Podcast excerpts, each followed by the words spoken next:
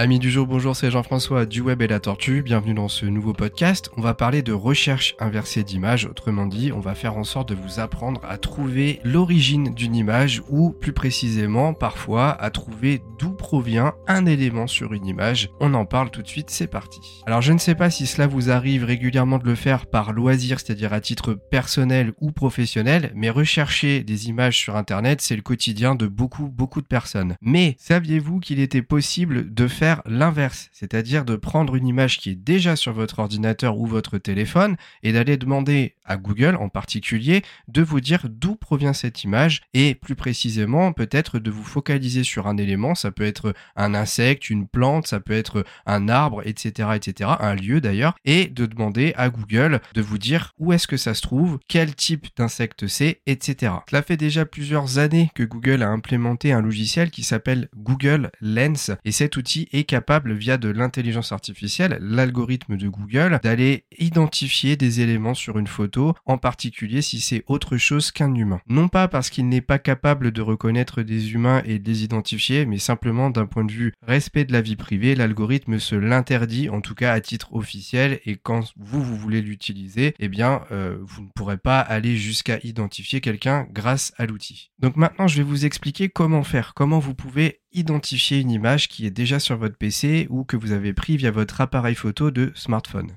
Pour vous expliquer ça, je vais vous raconter rapidement une histoire, quelque chose qui m'est arrivé il y a plusieurs mois. Je sortais de chez moi, euh, on venait de faire le ravalement de façade de ma maison, ce qui fait que ça a attiré de nouveaux insectes de manière générale. Et en sortant, j'ai vu une araignée, mais une araignée bien particulière puisque je n'en avais jamais vu des comme ça. Elle était rayée un peu à la manière d'une guêpe pour vous donner une image. De là, qu'est-ce que je fais? Je la prends en photo sur mon smartphone, hein, du coup. Et ce que j'ai fait quelques jours après, quand j'ai eu le temps de le faire, c'est que j'ai mis la photo sur mon ordinateur et grâce à un outil qui s'appelle Google Lens dont je vous ai parlé juste avant, eh bien j'ai scanné la photo et euh, eh bien Google m'a expliqué ce que c'était comme type d'araignée parce que je ne connaissais pas du tout euh, cette araignée. D'ailleurs, je me suis même posé la question de est-ce que c'est une araignée? Alors ça en était bien une hein, pour info. J'ai eu toutes les infos grâce à un lien qui a été fait via Wikipédia parce qu'en fait, eh bien simplement l'algorithme de Google a été détecté un petit peu l'information qui pour lui était la plus adaptée à ce que je recherchais via la photo et du coup il a compris qu'il fallait qu'il me donne des informations et euh, le meilleur moyen souvent d'avoir des infos, même si parfois elles sont un petit peu mauvaises, et eh bien c'est d'aller sur Wikipédia. Alors comment j'ai fait? Vous allez voir, c'est assez simple, mais comme c'est un outil Google, je vais vous conseiller d'utiliser bah, Google de base ou le navigateur Google Chrome via deux méthodes. La première, c'est la plus simple, c'est de vous mettre directement sur l'accueil de google.fr et dans la barre de recherche de taper Google Images, qui fait que vous allez vous retrouver sur l'accueil du moteur de recherche spécifique aux photos de Google. C'est simple pour vérifier si vous êtes au bon endroit, vous regardez bien le logo Google qui est en gros. Et en dessous, à droite, vous devriez avoir écrit image et la barre de recherche devrait se trouver juste en dessous. Alors vous allez peut-être vous dire, ouais, mais en fait, je suis sur Google parce que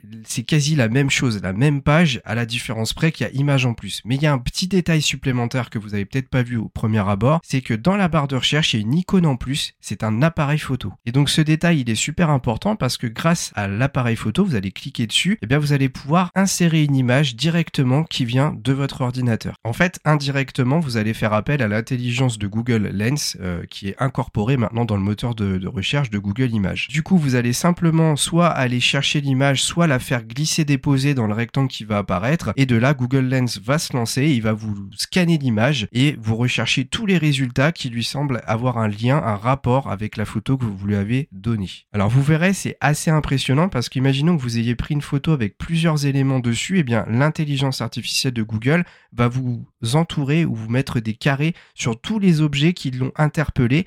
Et en fait, vous, avec votre souris, il faudra que vous alliez sélectionner l'élément de la photo qui vous intéresse en particulier. Imaginons vous avez pris, je sais pas, un, château, mais que devant ce château, il y ait des arbres ou qu'il y ait euh, des choses qui soient identifiées par Google. Eh bien, il va vous les entourer, vous les, vous les marquer. Et donc, faudra bien dire à Google, ben moi, je veux vraiment me focaliser sur cet élément de la photo. Maintenant, on va voir la deuxième méthode. Elle est uniquement compatible si vous avez Google Chrome sur votre PC. Sinon, vous pourrez pas le faire avec Firefox par exemple. Alors cette méthode-là, elle a un intérêt pour moi si vous êtes en train de vous balader sur Internet, vous trouvez une photo et que cette photo, vous voulez l'analyser, parce que ça c'est possible. Autant le logiciel peut être utilisé par une photo qui vient de votre PC, autant vous pouvez aussi tomber sur des images sur Internet qui vous interpellent et vous voulez en connaître un peu l'origine. Donc là c'est très simple, à partir de Google Chrome encore une fois, si vous trouvez une photo, vous faites simplement un clic droit dessus et si vous avez bien la dernière version de Google Chrome, vous devriez avoir dans le menu qui apparaît rechercher avec Google Lens. Quand vous allez cliquer, il va y avoir une colonne à droite qui va apparaître, qui va vous lancer une recherche directe et vous allez pouvoir avoir tout un aperçu des rendus de résultats liés à la photo que vous voulez scanner. Donc toujours pareil, hein, si sur la photo il y a plusieurs éléments identifiés par Google Lens, il va vous les proposer et vous il faudra avec votre souris aller cliquer sur l'élément en particulier. Mais de manière générale, lui va aussi essayer d'identifier la globalité de la photo et vous trouver de quel endroit elle provient. Après vous allez voir, vous allez être plus à l'aise avec l'outil, vous allez pouvoir jouer en allant chercher tel élément de la photo, etc. Vous,